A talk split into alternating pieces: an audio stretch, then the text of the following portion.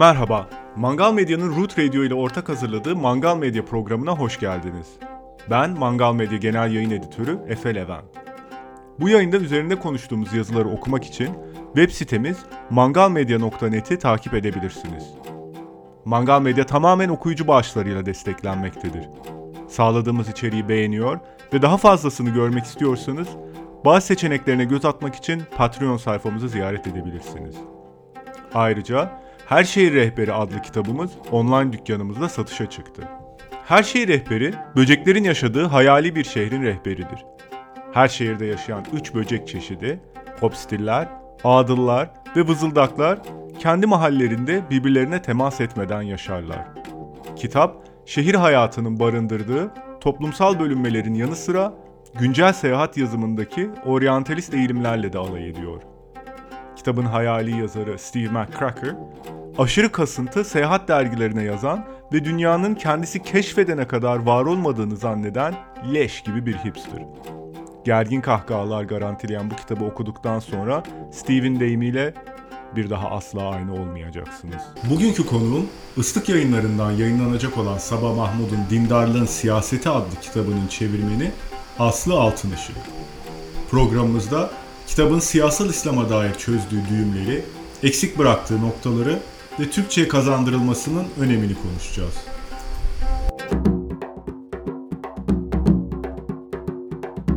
Merhabalar. Bugün Aslı Altınışık'la e, Sabah Mahmud'un e, Dindarlığın Siyaseti kitabını Politics of Piety'yi konuşacağız. E, kitap ıslık yayınlarından yayınlanacak ve Aslı çevirisini yaptı. E, önce e, Aslı bize e, merhaba. E, bize e, Sabah Mahmut'tan biraz bahsetmek ister misin? Tabii. Ee, Sabah Mahmut 1961'de Pakistan'da doğdu. Ee, 2018'de de 56 yaşında Amerika'da öldü e, kanserden. Ee, University of California Berkeley'de antropoloji profesörüydü. Ee, lisans için University of Washington'a gitmiş. Ee, doktorasını Stanford Üniversitesi'nde antropoloji alanından almış kendisi. Aslında oldukça kısa bir kariyeri var diyebiliriz. Trajik de bir sonu olan. Ee, Sabah Mahmut çok genel anlamda bakacak olursak antropoloji ve e, siyasi teori alanlarındaki tartışmalarla ilgileniyor. Ee, daha spesifik olarak da Orta Doğu ve Güney Asya'daki e, Müslüman toplulukları çalışıyor, çalıştı. İşlerinde en çok öne çıkan, e, sürekli tekrar eden kelimeler, kavramlar arasında şeyleri sayabiliriz. Din, sekülerizm, toplumsal cinsiyet, e, etik, e, siyaset e, alanlarında ve bu alanların kesişimleri hakkında e, çok aslında göz ardı edilemeyecek e, ağırlıkta teorik e, çalışmaları var. E, bu katkılarını gerçekten göz ardı edemeyiz. Bence fikirlerine katılalım veya katılmayalım. Bu çalışmalarında bence en önemli e, faktörlerden biri de aslında e, Sabah Mahmud'u okurken aklımızda tutmamız gereken şey de aslında çalışmalarında Tel Asad'ın e, etkisi. Tal Asad hala CUNY'de e, City University of New York'ta antropoloji alanında dersler veriyor. E, yani Tal Asad aslında Sabah Mahmud'a bir nevi bir mentorluk, bir fikir danışmanlığı yapıyor ve bu danışmanlığı da Mahmud'un çalışmalarında zaten sürekli e, gerek açık referans gerekse e, daha e, zımnen buna referans alıntıda bulunduğunu da görebiliyoruz. E, şeye belki biraz bakabiliriz diye düşündüm. E, yani Sabah Mahmud kimdir diye düşünürken Sabah Mahmut kendini nasıl tanımlıyor? Politics of Piety, Dindarlığın Siyaseti kitabında kendini tanımladığı sıfatlar progresif sol siyasetin bir parçası, progresif feminist ve seküler sol. E, bu üç terimlerle özellikle ön sözde kendini çok fazla e, bu şekilde betimliyor. E, bu bakış açısını, durduğu siyasi konumu bu şekilde ifade ediyor. E, ve bence bu e, öz tanımlamalar çok da değerli. Yani yazarın beyanını almak okuyucu olarak e, yani bizim açımızdan bence hem gerekli hem de bir yandan da işimizi kolaylaştırıyor. E, ya belki de bu noktada şöyle bir not da düşülebilir. Yani nötr bir perspektif diye bir şey de bana kalırsa yok. Yani her şey objektif yaklaştığını söyleyen biri de yalan söylüyor bana kalırsa. Ya kaldı ki yani özellikle sosyal bilimlerde objektivite diye bir şeyin peşinden koşmak yani başlı başında bir çıkmaz bir yol. Hatta belki yanlış bir yol. Ee, o yüzden yani Mahmud'un nerede durduğunu baştan bizimle paylaşması, ben işte feminist e, siyasetin bir parçasıyım ya da işte e, seküler sol duruştan buna bakıyorum demesi yani hem etnografiyi Mahmud'un yazdığı etnografiyi hem de onun yazdığı teoriyi okurken bizim kendi yaptığımız analizlerin, çıkarımların çok daha sağlam olmasını sağlıyor bence. Dolayısıyla Sabah Mahmud'un kendini nasıl tanımladığı da bence bizim için önemli bir veri. E, Mahmud'a dair son olarak bir de şeyi paylaşmak istiyorum. E, Wikileaks belgelerinde e, Esra Albayrak'la Sabah Mahmud'un olan e-mailleri kamuoyu tarafından erişilebilir hale geldi. Ne alakası var bu iki kişinin? E, Esra Albayrak, Sabah Mahmud'un e, doktora öğrencisi DUC Berkeley'de. E, dolayısıyla böyle yani bir geçmişleri var. Daha sonra da Esra Albayrak doktorasını aldı zaten bu üniversiteden. E, Aralık 2013 ve Mart 2014'te e, Sabah Mahmut Esra Albayrak'a yolladığı e-maillerde şöyle diyor. E, bu geçtiğimiz yıl hem senin için hem ailen için hem de Türkiye için çok zordu farkındayım e, diyor ve Albayrak'ın yaşadığı mücadeleler karşısında onunla dayanışma içerisinde olduğunu belirtiyor. I stand in solidarity with your struggles diyor. E, bağlama oturtmak adına belki şunu söylemek gerekebilir. Mahmut bu e-mailleri Gezi Parkı protestoları ve 17, Ağustos, 17 Aralık yolsuzluk skandalının ardından yolluyor. Tarihleri tekrar hatırlatayım. Aralık 2013 ve Mart 2014'te bu e-mailleri yolluyor. Ee, yani olayı politize etmek adına söylemiyorum bunu ama Sabah Mahmud'a dair de e, bilinen kamuya açık bir bilgi. Aslında kamuya açıklık noktasında da şöyle bir şey noktaya değinip Sabah Mahmut kimdir sorusunu e, bitireyim. E, yaklaşık bir yıl kadar önce ben Wikipedia'ya bakmıştım Sabah Mahmut'un sayfasına. E, orada bu e-mail olayına değiniliyordu. E, fakat bugün baktığımda Sabah Mahmut'un Wikipedia sayfasında bu bilgi yok. E, işte çeşitli kaydedilmiş linklerde vesaire var. E, ama bu da bence enteresan bir bilgi. Hani kim sildi, ne zaman vesaire konusunda da evet, evet, enteresan bir soru bence. Nasıl enteresan olabilecek bir konu olabilir. Orada Aynen. bir parantez açmak istiyorum e, demin söylediklerinin dışında. Hem e, Sabah Mahmut'un kendisini sol, feminist e, ve liberal olarak tanımlıyor olması hem de ondan sonra e, gezi olaylarıyla ilgili e, senin tarafından destekliyorum solidarite. Bana biraz böyle 2002 öncesi ve hatta işte e, AK Parti'nin ilk seçildiği yıllarda Türkiye'deki liberal sol ortama çok benzettiğim bir tavır aslında. Yani siyasal İslam'ın tam olarak ne olduğunu e, çok kavramadan onlar da eziliyor ya. Onlara da destek olalım ki yanlış da değil tabii ki özellikle 28 Şubat sonrasında.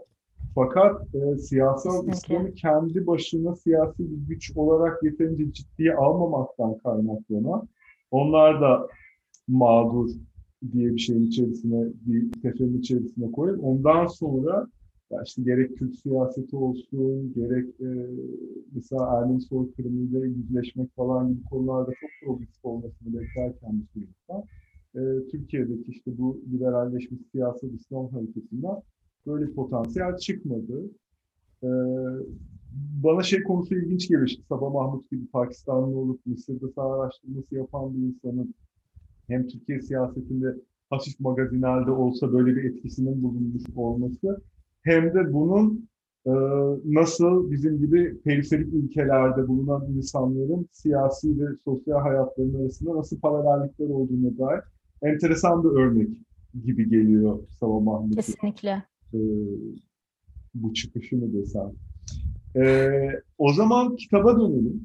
E, kitabı belki biraz bize özetlemek ister misin? Tabii, e, hızlıca değinebilirim. E, Politics of Piety e, kitabın adı. E, Politics of Piety, The Islamic Revival and the Feminist Subject. E, ben bu kitabı dindarlığın siyaseti, e, İslami uyanış ve feminist özne adıyla e, Türkçeleştirdim. Bu kitap Sabah Mahmud'un ilk kitabı. 2005 yılında Princeton University Press tarafından yayımlandı. Aslında yayın evi içinde yani akademik camiada oldukça prestijli bir yayın evi diyebiliriz. E, kitap şeye dayanıyor. Sabah Mahmut e, 1995-1997 yılları arasında e, Mısır'ın başkenti Kahire'de e, bir sağ çalışması yürütüyor. Ve kitap bu sağ çalışmalarında yaptığı e, etnografik gözlemlere dayanıyor. Daha doğrusu sadece bu etnografik gözlemlere dayanıyor demek biraz yanlış olabilir. Şey diyebiliriz. Bu sağ çalışması sırasında yaptığı etnografik gözlemleri e, bir teoriyle yoğurmasının sonucu diyebiliriz mahsulü bu kitap. E, ya aslında yürüttüğü teorik tartışma e, oldukça yoğun bence. E, o yüzden de bir miktarda bence özellikle hani yazıldığı dönem için 2000'lerin başı için düşündüğümüzde alışıldık formatında biraz dışında bir kitap olarak e, gördüm ben bunu. E, kitapta çok e, temel olarak şundan bahsediyor. E, Sabah Mahmut Kaire'deki kadınların cami hareketinin e, et, kadınların parçası olduğu bir cami hareketini e, gözlemliyor e, ve bu etnografiyi başlangıç noktası olarak kullanıyor. E, Mısırlı kadınların bir parçası olduğu bu cami hareketini e, ve bu kadınların e, parçası oldukları ataerkil toplumla olan ilişkilerini nasıl müzakere ettiklerini inceliyor aslında Sabah Mahmut. Gerek etnografik e, örneklere, vinyetlere dayanarak gerekse e, yer yer teoriye dönüp bunun teoride nasıl bir yere tekabül ettiğini inceleyerek. E, ısrarla üzerinde durduğu şey de şu aslında özellikle ön sözde çok altını çizdiği şey.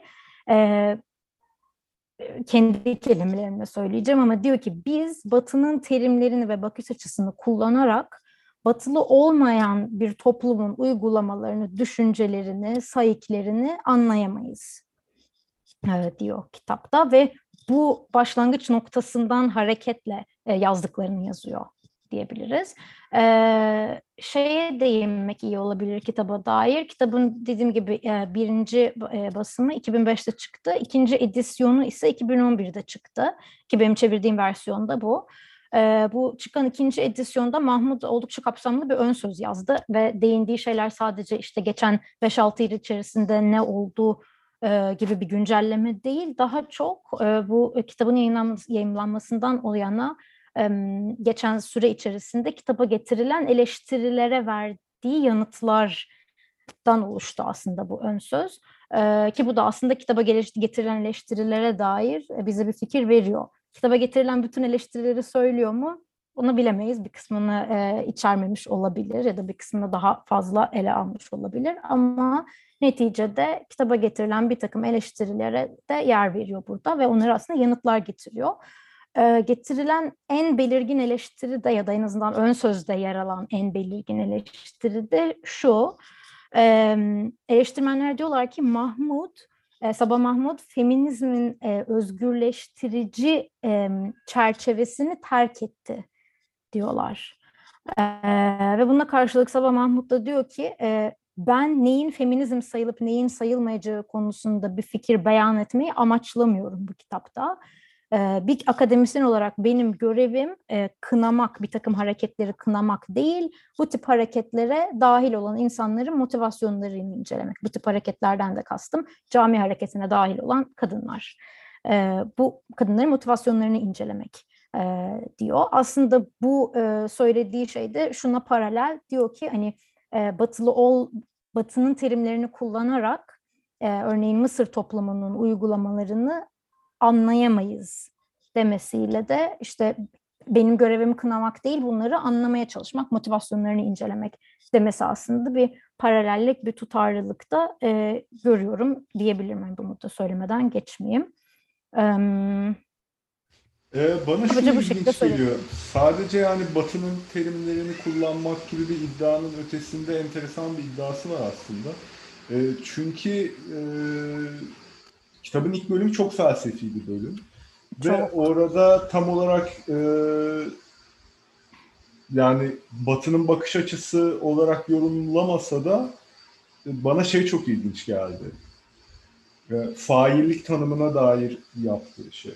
Yani bu her şey suçlamasında e, işte feminizmin özgürlükçü potansiyelinin çerçevesinden çıktı Sabah Mahmut e, işte İslam'ın e, baskıcı ataerkil modelini kabul eden bir şeyin içerisine veya bunu kabul eden bir yere girdi gibi yorumların çoğuna bu dediğin gibi işte anlamaya çalışıyorum da anlamaya çalışırken ya aslında anlaşılması için bir çerçeve yaratmaya çalışıyor ve o çerçevede şey yapmak istiyor. Yani insanların hayatlarına bakarken, inançla olan ilişkisine bakarken, yaşadığı toplumla olan ilişkisine bakarken tek incelememiz gereken şey baskı ve direniş olması gerekmiyor. Çünkü insanların hayatlarına dair Aynen. tek gözüken şey, yani evet, hayatlarına dair tek şey baskı ve direnişle olan ilişkileri değil.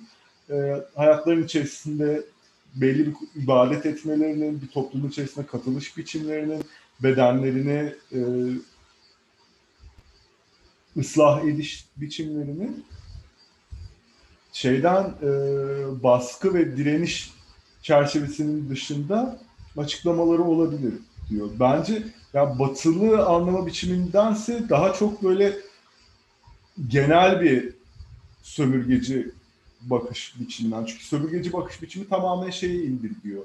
Hatta en liberal versiyonu bile ezilenler ve ezenler tamam böyle bir güç ilişkisi olduğunu yatsımıyor zaten Sabah Mahmut'ta. Ama e, ezilenler ve ezenler sadece ezilen ve ezen kimliğiyle gözükmesi. Aynen. E, insan varoluş biçimini çok kısıtlayan bir yere getiriyor aslında. Ve Sabah Mahmut'un da aslında kırmak istediği, çözmek istediği düğüm bu diye anlıyorum daha. Aynen.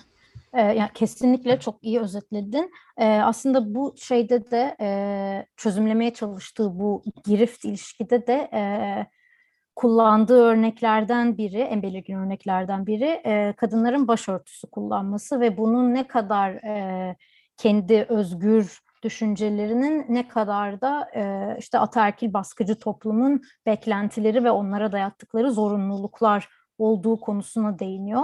E, çok özetle şöyle söyleyebilirim, çok da amiyane tabir olacak ama e, Sabah Mahmud'un bence özellikle başörtüsü konusundaki görüşü şu, fake it till you make it. Yani başörtüsünü bu kadınların neden ve nasıl takmaya başladıklarını e, inceliyor, onlarla konuşmalar, işte sohbetler yapıyor E, ve hikayelerden çıkardığı sonuç hep aslında bu minvalde bir şeye düşüyor. Yani e, kadınların hepsi her zaman başörtüsünü isteyerek takmadıklarını söylüyorlar örneğin bir kısmı açıkça bunu dile getiriyor ama diyorlar ki ben bir dindarlık seviyesine ulaşmak istiyorum ve bu dindarlık sadece e, yaptıklarımla, ettiklerimle değil aynı zamanda bütün düşünce biçimimde olmalı. Bu sadece benim erişmek istediğim dindarlık seviyesi sadece beş vakit namaz kılmak, oruç tutmak, başörtüsü tut, takmak değil benim erişmek istediğim dindarlık seviyesi çok daha ahlaki bir boyutu olan bir bütünlüğü olan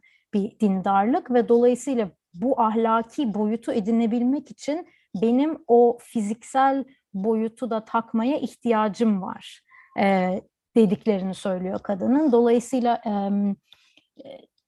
bir şey olana kadar, bir şey gerçekleşene kadarmış gibi yapmak fonksiyonunda görüyor başörtüsünü. Ee, ve bu noktada da aslında şöyle bir şey söylüyor kadınların failliğine dair.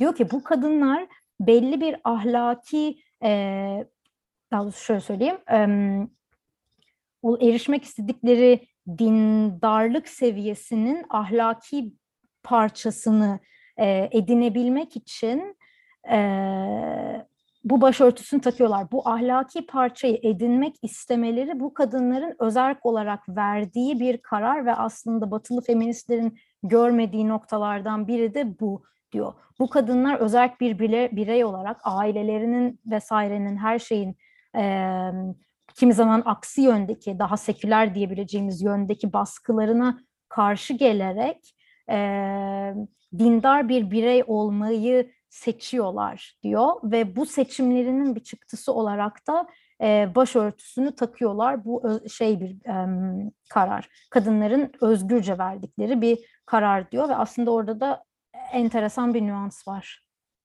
Bana o konuda Sabah Mahmut hep böyle direkten dönüyormuş gibi geliyor. Çünkü şöyle bir e, şey yapıyor, e, argümantasyon biçimi yapıyor. e, tam senin dediğin gibi bir şey tam diyecekken işte diyor ki ya Mısır'da da bir yandan çok seküler bir despotizm sistemi var hatta aile içerisinde işlemiş bir şey de var bu açıdan başörtüsü takmak aslında buna bir direniş de diyebiliriz ama ben demiyorum gibi bir Aynen öyle. direkten dönme yapıyor. Çünkü Kesinlikle. yine şeyden kaçmak istiyor. Her seferinde yani buna ya ille de direniş olarak bakmak istiyorsanız buyurun. Size buna direniş olarak bakabileceğiniz bir ambalaj sunuyorum. Ama e, aslında benim derdim buna bu şekilde bakmak değil. Ya bir yandan bu konunun onu hala nasıl kafasının içerisinde bir yerde rahatsız etmiş olduğunu gö- gösteriyor. Çünkü her buna benzer bir konu açıldığında buna tekrar giriyor yani. Bu direniş olarak da bakabiliriz aslında buna. Ama bakmıyorum. Bana şey çok ilginç geliyor. Ee, olayı götürdüğü felsefi boyut. Ee, içerisinden çok beslenilebilecek bir yer varmış gibi geliyor. Mesela o bahsettiğin işte başörtüsü takmak işte bir e, faillik göstergesi midir değil midir falan tartışmasından onu çıkartıp e, bir ahlak anlayışı sistemi yaratıyor ve orada işte Kantçı ahlak ve Aristocu ahlak arasında bir ayrıma götürüyor. Bir tanesi diyor ki işte Kantçı veya Plato şeysinden gelen ahlak anlayışı işte bizim yapmak istediğimiz şeyler içimizden gelir. Biz de içimizden gelen o ahlak anlayışıyla dış dünyada bir hareket içerisinde bulunur. Dış dünyayla bu şekilde interaksiyona geçeriz diyor. Aristocu ahlakta diyor ki ya böyle insanın içinden gelen doğal bir şey falan yoktur. Vahiyle insana kimliği kişiliği inmez. Ee, insanlar yaptıkları hareketlerle içini şey yapar, e, içini değiştirir. Yani bir şey sürekli her gün yaparsan o senin karakterinin parçası olmaya başlar. Her gün e, işte zaten mesela e, etnografide konuştuğu e, kadınlardan bir tanesi şey diyordu bu senin fake it till you make it örneğin e, olan sanı. Ya ben mesela normalde çekingen bir kadın değilim diyordu. Yani her yerde böyle ağzımı açar konuşurum yani benim için öyle bir şey yok diyordu. Ama e, çekingen olmam gerektiğini öğrendim ve çekingen olmayı praktis ediyorum. Ve başörtüsü de benim çekingenlik şeysini kendimde kültive etmemde bir araç diyordu mesela. Yani oradan şeyi çıkartıyor e, veya çıkartmaya çalışıyor. İşte şimdi bu kadın vermiş olduğu kararda fail mi, işte feminizmin özgürleştirme potansiyelinden etkilenerek mi kendi kendisini çekingen yapmak istiyor. Çünkü orada bir spiral var.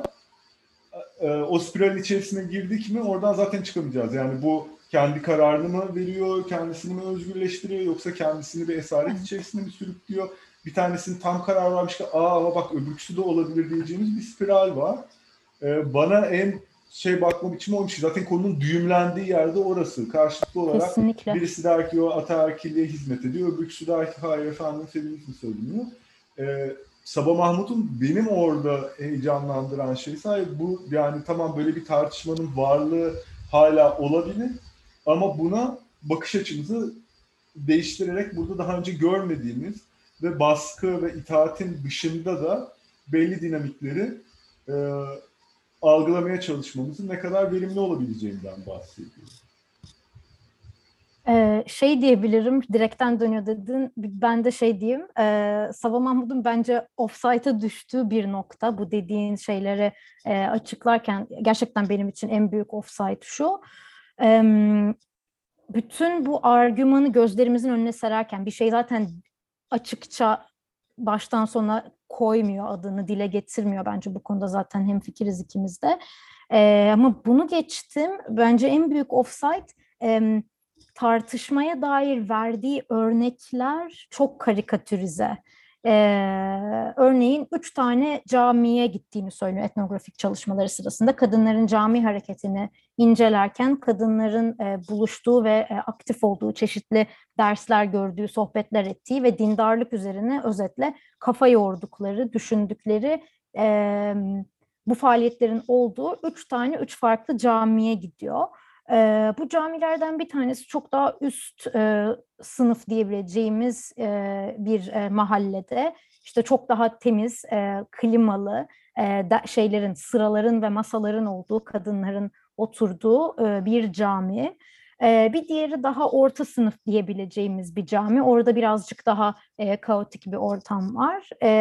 Ve üçüncü camide çok daha kenar mahalle diyebileceğimiz bir mahallede ekonomik açıdan çok çok daha alt kesimlerde yaşayan insanların yaşadığı bir mahalle. Çok daha kaotik orası. İnsanlar yerlere oturuyorlar. Dışarıdan işte horoz sesleri geliyor. E, çocuklar camdan bağırıyor, bakıyor vesaire. E, şimdi bu üç tane örneği seçmiş olması aslında e, sadece bu camilerle de alakalı bir durum değil. Camilere giden e, kadın katılımcılar veya kadın vaizleri e, betimlerken de aslında benzer bir e, çok kompartmentalize edilmiş, çok e, böyle bariz sınırlarla çizilmiş, e, bir takım özellikleri fazla bana kalırsa belirginleştirilmiş bir şekilde e, anlatıyor ve etnografisini sunuyor.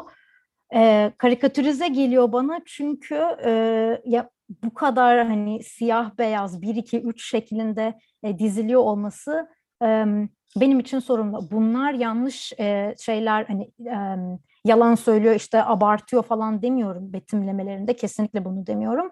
Benim için problem olan şey şu daha nüanslı nüanslı bir şekilde bakabilmeliydi bana kalırsa gerek camiye giden insanların e, işte kültürel sosyoekonomik profillerine dair daha kapsamlı e, ve dediğim gibi daha e, kesişen daha gri alanlarda olan bir portre çizmesi benim için çok çok daha e, inandırıcı olurdu. Çünkü gerçekten e, inandırıcılık bence burada en önemli şey.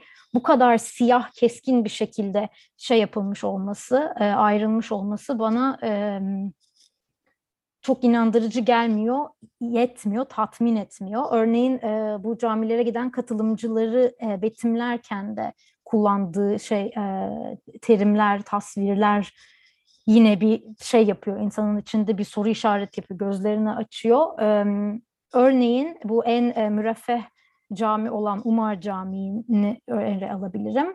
E, kadın gelen kadınların profilinden bahsederken işte sözde onun içinde de bir çeşitlilik olduğunu kanıtlamaya çalışırken diyor ki kadınların bir kısmı çok şık işte terzi dikimi e, işte üstler bluzlar ve hoş bir şekilde bir başörtüsü takıyordu. Kimisi peçe giyiyordu ve hatta başı açık olan kadınlar bile vardı.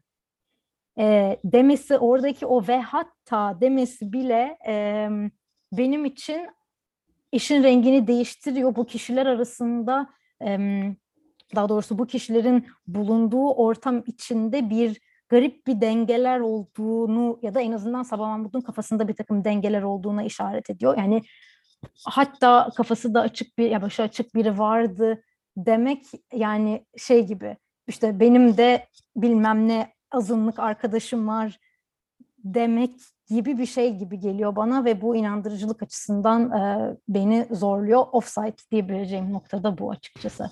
Biraz şeyin e, paraleli gibi. Ya kapalı ama çok zekidir falan gibi böyle seçmenlerin çok Şimdi, kullandığı aynen öyle. kit vardır ya biraz onun tam tersi gibi yani. Aynen öyle. Ama tabii orada bir kaygısı da şey yani kitabın önemli bir kısmı boyunca dış görünüşün ve dış davranışın nasıl içsel dünyayı belirlediğinden bahsettiği zaman tabii o şeyi algılaması imkansızlaşıyor. Başı açık bir insanın o zaman Müslüman olmasını Sabah Mahmut'un yaratmış olduğu paradigma içerisinde nereye koyacağız? Çünkü o zaman da şey durumunu yaratıyor. Yani başı açık bir Müslüman olan birisinin e, inancının otantikliğini sorgulamaya açan bir durum yaratıyor. Bence ikinci bir konuda bu bahsettiğin şeyde bu üç e, sınıf olarak ayırması camileri e, bir başında bahsettiği bir şey fakat daha sonra yani bu üç cami içerisinde cami hareketinin nasıl tezatlar, farklılıklar gösterdiğine dair bir şey katarak etnografisinin bir parçası haline getirmiyor bu üç cami arasındaki ayrılığı. Bundan sonra yani o açılıştaki üç cami arasındaki farktan bahsettikten sonra tamamen üniter bir e, dava hareketi dediği veya işte cami hareketi dediği gibi bir hareketle şey yapıyoruz.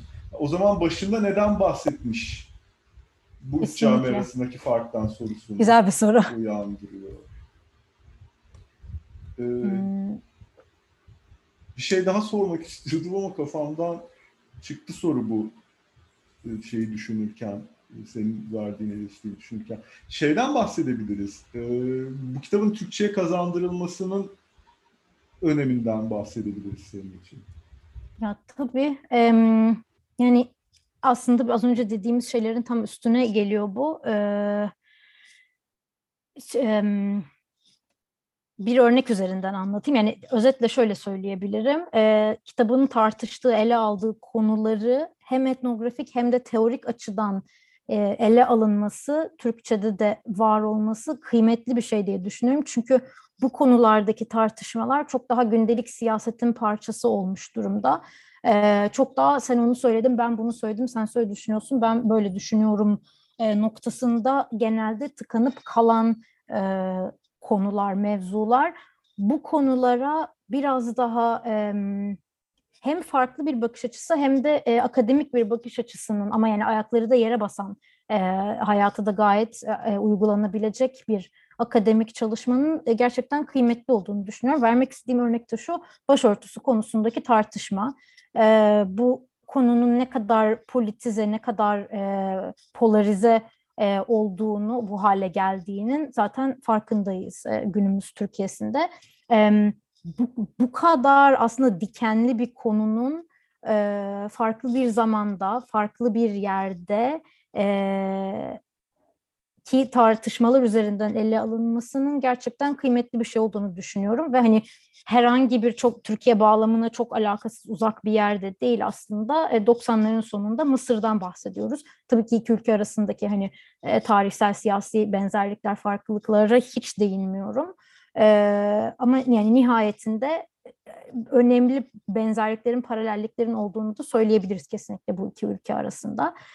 Dolayısıyla da Türkiye'ye benzeyen e, bir bağlamda başörtüsü konusunun ele alınması hmm, çok kıymetli bir şey bence. E, konuyu e, tartışmaya açan bir şey ve aslında e, daha uzlaşmacı bir yerden daha sonuca gidebilecek bu sıkışmış düğümün birazcık daha gevşeyebileceği bir yerden e, ele aldığı için bu kitap aslında e, bana kalırsa kıymetli bir şey tartıştığı kavramlar açısından. Yani bireysel olarak da e, tabii ki herkesin kitaptan alacağı, e, kendine yapacağı e, çıkarım farklıdır.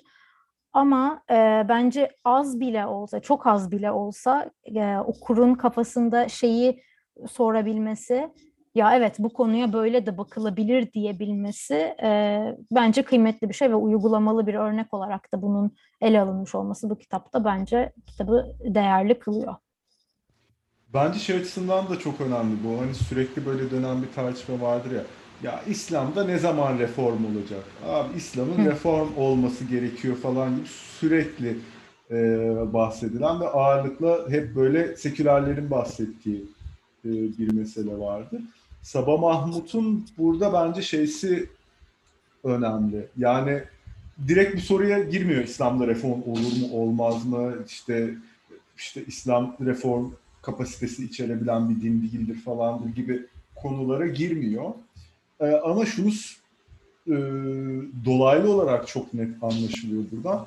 Yani sen insanların inancını ciddiye almayacaksan o insanları da ciddiye almıyorsundur ve böyle bir tavırla zaten reform gibi bir şey beklemek aslında bir haksızlıktır. Çünkü şundan çok bahsediyor evet. Mahmut. Mesela Mısır'da e, milliyetçilikle İslamcılığı birleştiren e, siyasi hareketle bu cami hareketi arasındaki farktan bahsediyor.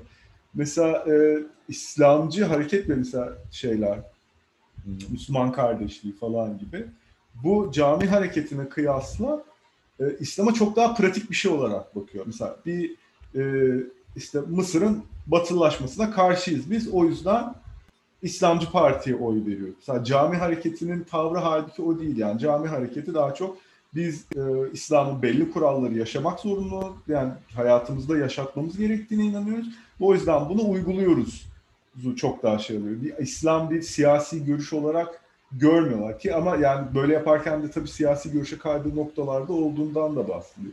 Ondan sonra şeyden bahsediyor. Seküler devletin İslam'a nasıl e, folklorik bir şeymiş gibi transforme etmeye çalışmasından bahsediyor. Bu Türkiye'deki dinleyiciler için şey olur. Ya benim nenem de başını örterdi ama bu anlama gelmiyordu. E işte mesela başını örtüp üniversiteye gidilmesine 90'ların ortasında karşı çıkılıyor olması gibi. Ki zaten orada bu faillik mi değil mi konusundaki en büyük çatışma yani o zamanların e, Kemalist feminizm anlayışında ya işte kadınlar e, top, toplum hayatına daha çok dahil olsun, kadınlar siyasete daha çok dahil olsun, e, kamusal alanlara girebilsinler tamam geldiler işte üniversiteye girmeye çalışıyor. Yok ama sadece benim istediğim şekilde kamusal hayata dahil Aynen. olabilirler e, bastırması oluyor ondan sonra. E, E, şey e, çok kritik bir şekilde şey söylüyor yani. E, inançlı insanlar inançlarını siyasi bir şey ve folklorik bir şey olarak görmüyor ve bunu algılamak gerektiğinden bahsediyor Sabama. Kesinlikle yani İslam'ın e, kimlik e, yani si- siyasi bir kimlik değil bireysel bir e, yol bir tercih olduğunu yani bunun üzerinden gidiyor.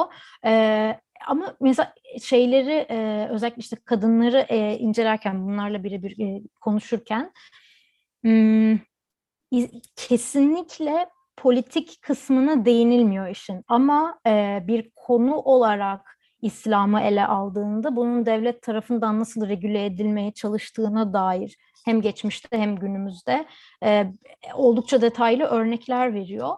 E, ve dolayısıyla aslında e, Mahmut şunu iddia etse de bu tamamen bireysel bir yol ve bireysel gi- gidilen bir e, amaç. E, bu amacın politik boyutlarına da değiniyor.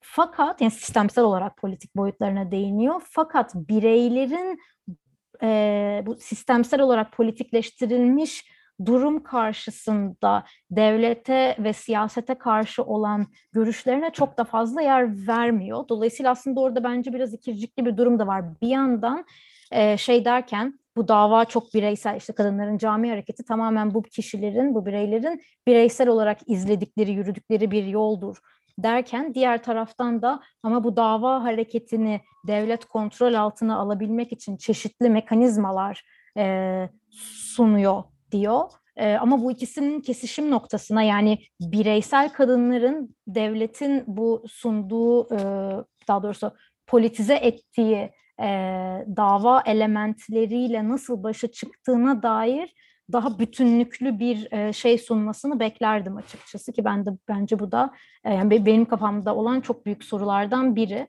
E, ya buna paralel olarak aslında kafamdaki yani keşke daha fazla yazsaydı da öğrenseydim diye düşündüğüm şey de şu. Cami hareketinin parçası olan kadınlar hangi sınıfın mensubu olursa olsun sadece bu dindarlık hareketinin işte bireysel, ahlaki ve bireysel uygulamalı e, açılarına, veçelerine değiniyor. Fakat bu insanların politik açıdan e, nerede durduklarına dair bir e, ipucu bile vermiyor bize. Örneğin bu kadınların karşılaştığı örneğin baskılar ya da ailelerinden gelen teşvikler hiç fark etmez. Bu kadınların karşılaştıkları e, olaylar karşısında siyasi duruşlarının nasıl şekillendiğine dair bize bir fikir vermiyor. Ee, ki aslında eğer hani kadınlar, e, Sabah Mahmut'un e, mülakat yaptığı, röportaj yaptığı kadınları bir yani özne olarak görüyorsa aslında bu öznelerin bir boyutu da çok büyük olsun, küçük olsun fark etmez. Bir boyutu da e, siyasi duruşları, görüşleri. E, her her kişinin e, siyasi görüşünün çok radikal, e, uç bir şey olması da gerekmiyor kesinlikle.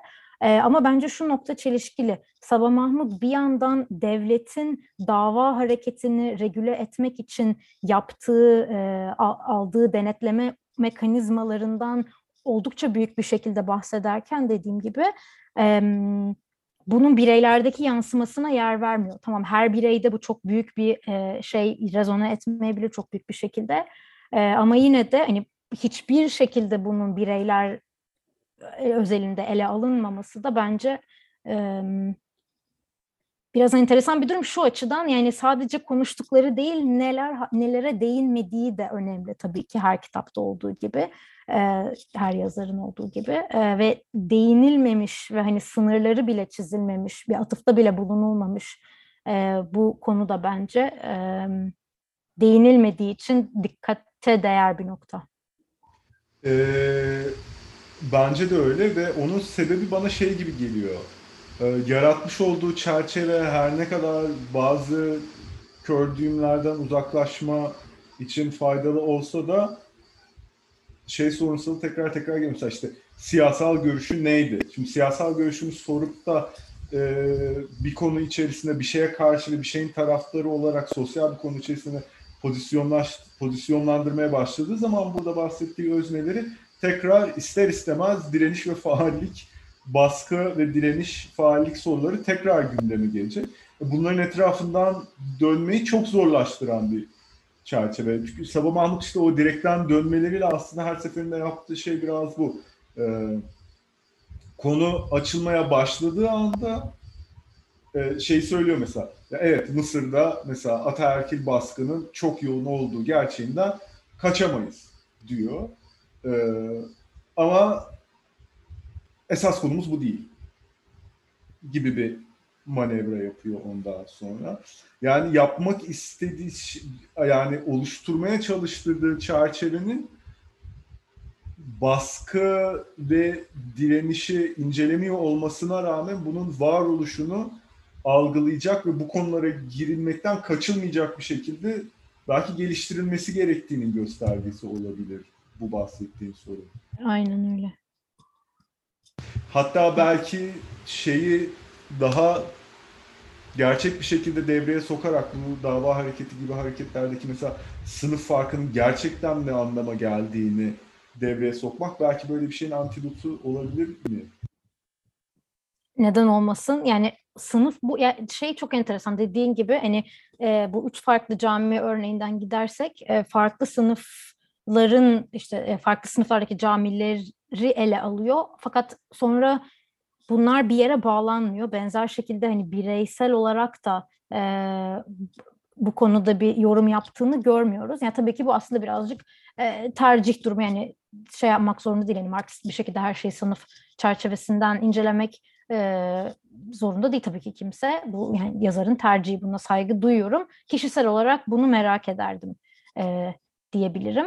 Bir de yani bu açıyı işte olayın bu kısmını e, bu kısmına değinmiyor olması da daha doğrusu aslında böyle bir tam yine direkten dönme muhabbeti baş yani bunun farkında çünkü örnekleri üç farklı sınıfın cami olarak verebiliyor e, ama sonra bunu harmanlayıp bir yere ulaştırmadığı için e, işler iyice garip bir noktaya varıyor. Çünkü hani hiç bundan bahsetmese, hiç böyle bir e, faktörü ortaya koymasa bir tık daha anlaşılabilir ama tam böyle bir şey yapıp e, olayı ima edip sonrasında da buna dair bir sonuca bunu sonuca vardırmama kısmı e, düşündürüyor.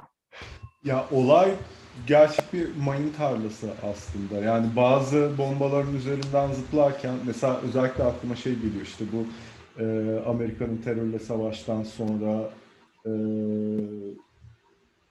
bir şey dalgası olup dev bir İslamofobi dalgası olup ondan sonra daha liberal çevrelerde işte Müslümanların faalliğini kabul etmek için e, şey gibi söylemlere girmesi. Ya ama Müslümanlar da insan aslında gibi böyle başlı başına küçük düşürücü olan, ya onların da faalliği var, onu da kabul edelim falan gibi küçük düşürücü söylemlerden kurtulmak için çok iyi bir kaynak Sabah Mahmud'un ki. Çünkü yani yani failin olmasının ötesinde faillikten anladığımız şeyi değiştirme potansiyeli yepyeni bir ontoloji sunabilecek ve bizim kafamızda fail olarak anladığımız şeyi değiştirebilecek bir yaşam tarzını ne kadar ciddi bir şekilde ciddiye almamız gerektiğini Kesinlikle. bir yandan gözlerimizin önünde seriyor.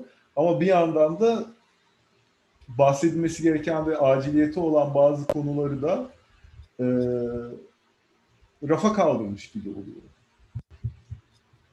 şey de bence çok kritik. E, dedin ya hani tam Amerika'daki İslamofobinin patladığı zamanlarda yazılıyor olması da aslında bu kitabın bence kesinlikle göz önünde bulundurulması gereken bir şey. E, 2001'deki işte 9-11 e, 9 Eylül saldırıları e, ve ardından işte Amerika'nın bir politik olarak benimsediği 11 Eylül. E, aman 11 Eylül. Ben ne dedim?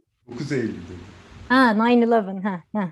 E, 11 Eylül saldırılarının ardından işte War on Terror üzerinden Amerika'nın benimsediği politika ve yani icraatlerinin gölgesinde yazıldığını da aslında unutmamak lazım. Hani Kaliforniya gibi oldukça Amerika özeline göre oldukça liberal bir eyalette bile olsa 2005'te bunun yazılmış olması aslında gerçekten e, yine akılda tutulması gereken bir şey. Yani kattığı o e, farklı yenilikçi bakış açısı olaya e, kesinlikle çok kıymetli. Tarihi bir dönemin ürünü fakat Aynen. yani bugün de de tekrar tekrar açılmakta olan konular işte. Mesela İslamofobi konusu Türkiye'de yine buradaki bağlamı oturtmak gerekirse mesela işte 20 yıllık bir AKP iktidarından bahsediyoruz ve çok haklı bir şekilde artık bir sürü insan ne İslamofobisi mi kaldı artık Türkiye'de? Zaten 20 yıldır iktidarda olan mesela işte Boğaziçi hareketinde gördüğümüz işte yani dindar olan öğrencilerin bile artık dinime hakaret edildiğinde devlet devreye girmesin yani çok gerekiyorsa ben kendim orada bir tartışma ortamı yaratabileceğimi hissediyorum gibi artık e, sürekli devlet otoritesinin kendisini bir İslamofobik bir şeyin mağduruymuş gibi göstermesine dindar olan insanlar karşı çıkıyor bir yandan. Bir yandan da İslamofobinin Türkiye'de şeyde tekrar canlandığını görüyoruz. Mülteciler konusunda tekrar canlandığını görüyoruz mesela. Ee, Ki aslında o İslamofobi de değil yani şey e, mülteci karşıtı yani İslamsa yani e, işine gelen bir İslamofobi. Bence zaten mülteci karşıtlığının farklı farklı boyutları var Türkiye'de. E, Türkçülükten geleni var, işte laik Kemalizm'den geleni var. E, var da var yani. Hatta dindar olan kesimlerin bile işte Arapların dindarlığını beğenmeyişi falan Heh, gibi durumlar aynen, da var. tam da o. Yani. Ee, şey diyeyim yani mülteci karşıtlığının bir kisvesi olarak Aynen. İslamofobi bugün tekrar karşımıza çıkıyor. Ee, bu böyle gömemeyeceğimiz bir zombi gibi şeye benziyor. Evet, yani işte tam da o yüzden aslında e, bu gibi örnekler üzerinden e, şey yapalım kabul yani e, görüşlerine katılalım ya da katılmayalım. Aslında bu bu kitap gibi çalışmalar üzerinden hani bu zombiyi gömemiyoruz. Bari o zaman hani şey yapalım, parçalarını ayıralım. Bir, bir o taraftan bir bu taraftan tepeden aşağıdan sağdan soldan bakalım noktasında da aslında şey e, kafa açıcı bir çalışma bence yöntem olarak hiçbir şey olmasa. Aynen öyle ve şey söyleminden çıkıp işte hepimiz insanız, hepimiz fa işte failiz. İşte tam olarak Kantçı etiğin aslında yapmaya çalıştığı şey. Hepimizde verilmiş bir mantık kapasitesi vardı. Bütün insanlara evrensel olarak bahsedilmiş. Ve işte o yüzden hepimiz birbirimize saygı duymalıyızdan çıkıp yani aslında karşındakinden sen başka bir şey alabilirsin ve tam olarak da bu faillik ve şey e, liberal dünya görüşünü tekrar gözden geçirmeni sağlayacak bir şey olabilirsin. Bir de şey demiştin bu dava hareketinden bahsetmek istediğinden bir bahsetmiştin sorayım. Tabii hızlıca dava hareketini Sabah Mahmut nasıl tanımlıyor? Çok hızlıca onu okuyabilirim. Ee, Öncelikle Türkçe dava... dava ile karıştırılmaması gerektiğini. Şimdi evet onu aynen e, onu diyecektim. E, dava olarak geçiyor e, kitapta. Bunu dava olarak yazıyor Sabah Mahmut. E, kelime olarak şu anlama geldiğini söylüyor. Çağrı, yakarış, e, davet gibi bir anlama geliyor. E, ve şu kavramla ilişkilendiriyor Mahmut. Bu Kur'an'da geçen ve esas olarak Allah'ın peygamberlere ve insanlığa gerçek din olan İslam'a inanmaları için e, bulunduğu bir çağrı dava bu. Dava hareketi de e, bu amaçla e, oluşmuş bir hareket. Sadece e, işte şey yapmak, din propagandası yapmak değil dava hareketinin bir parçası olmak. E, işte kadınların cami hareketindeki çeşitli uygulamaları, işte dersleri, e, kadınların hayata yani gündelik hayatlarına dair olan e, karşılaştıkları işte zorlukları, çeşitli problemleri çözmelerinde aslında yol gösterici olan bir e, öğreti diye de şey yapabiliriz, e, özetleyebiliriz ve dava hareketi de aslında çok boyutlu bir şey. İşte kadınların cami hareketini inceliyor Sabah Mahmut, davanın bu veçesini inceliyor. E, ama işte tabii ki sadece kadınlara has bir şey e, değil. Davada kitabın gerçekten çok e, şey temelinde yatan e, bir kavram. E, yani dava için belki şey denebilir, yani çok farklı sayıda e, faaliyeti kapsayan e, bir şey. E, ama Sabah Mahmut diyor ki bu, bu davayı inceleyen, hani herhangi bir e, davanın herhangi bir veçesini inceleyen e, e, teorik ya da hani akademik bir çalışma çok da fazla yok diyor. E, aslında bunun sebeplerin yani bana kalırsa en büyük sebeplerinden biri ki Sabah Mahmut da buna değiniyor zaten benim fikrim değil. E, en büyük sebeplerinden biri de çok daha e, sözlü, daha e, enformel bir şekilde bunun işliyor olması. İşte bunun hangi e, kısmına bakılıyor en çok? Politize olmuş kısmına. İşte Müslüman kardeşler gibi e, siyasi aktörler üzerinden ancak değinilirse davaya değiniliyor diyor Mahmut. E, ve aslında bu kitapla da e, erişmek istediği şeylerden biri bu enformel ve aslında çok katı bir çerçeve dahilinde ilerlemeyen bu hareketin, bu oluşumun e, bir kısmını e, incelemeyi istiyor ki bence çok da yine kıymetli bir e, girişim.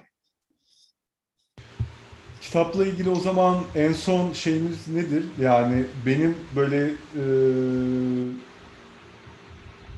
işte için özetleyecek olsam İslam'ın ne olduğu İslami hareketin ne olduğu ile ilgili belli düğümlerden uzaklaşıp e, yeni bir perspektif kurmaya yardımcı olan ama çoğu 90'larda 2000'lerde biraz post yapısalcı dalganın da etkisiyle sürekli okurken şey sorusunu sorduktan ama bugün ne yapmamız gerekiyor? Şimdiki konuyla nasıl ilgilenmemiz gerekiyor sorusuna bir türlü gelemeyen, belki de gelmesini bekleyerek de haksızlık edip etmediğimi de sürekli bana düşündürten bir e, kitap diye herhalde ben son bu konudaki yargımı verirdim.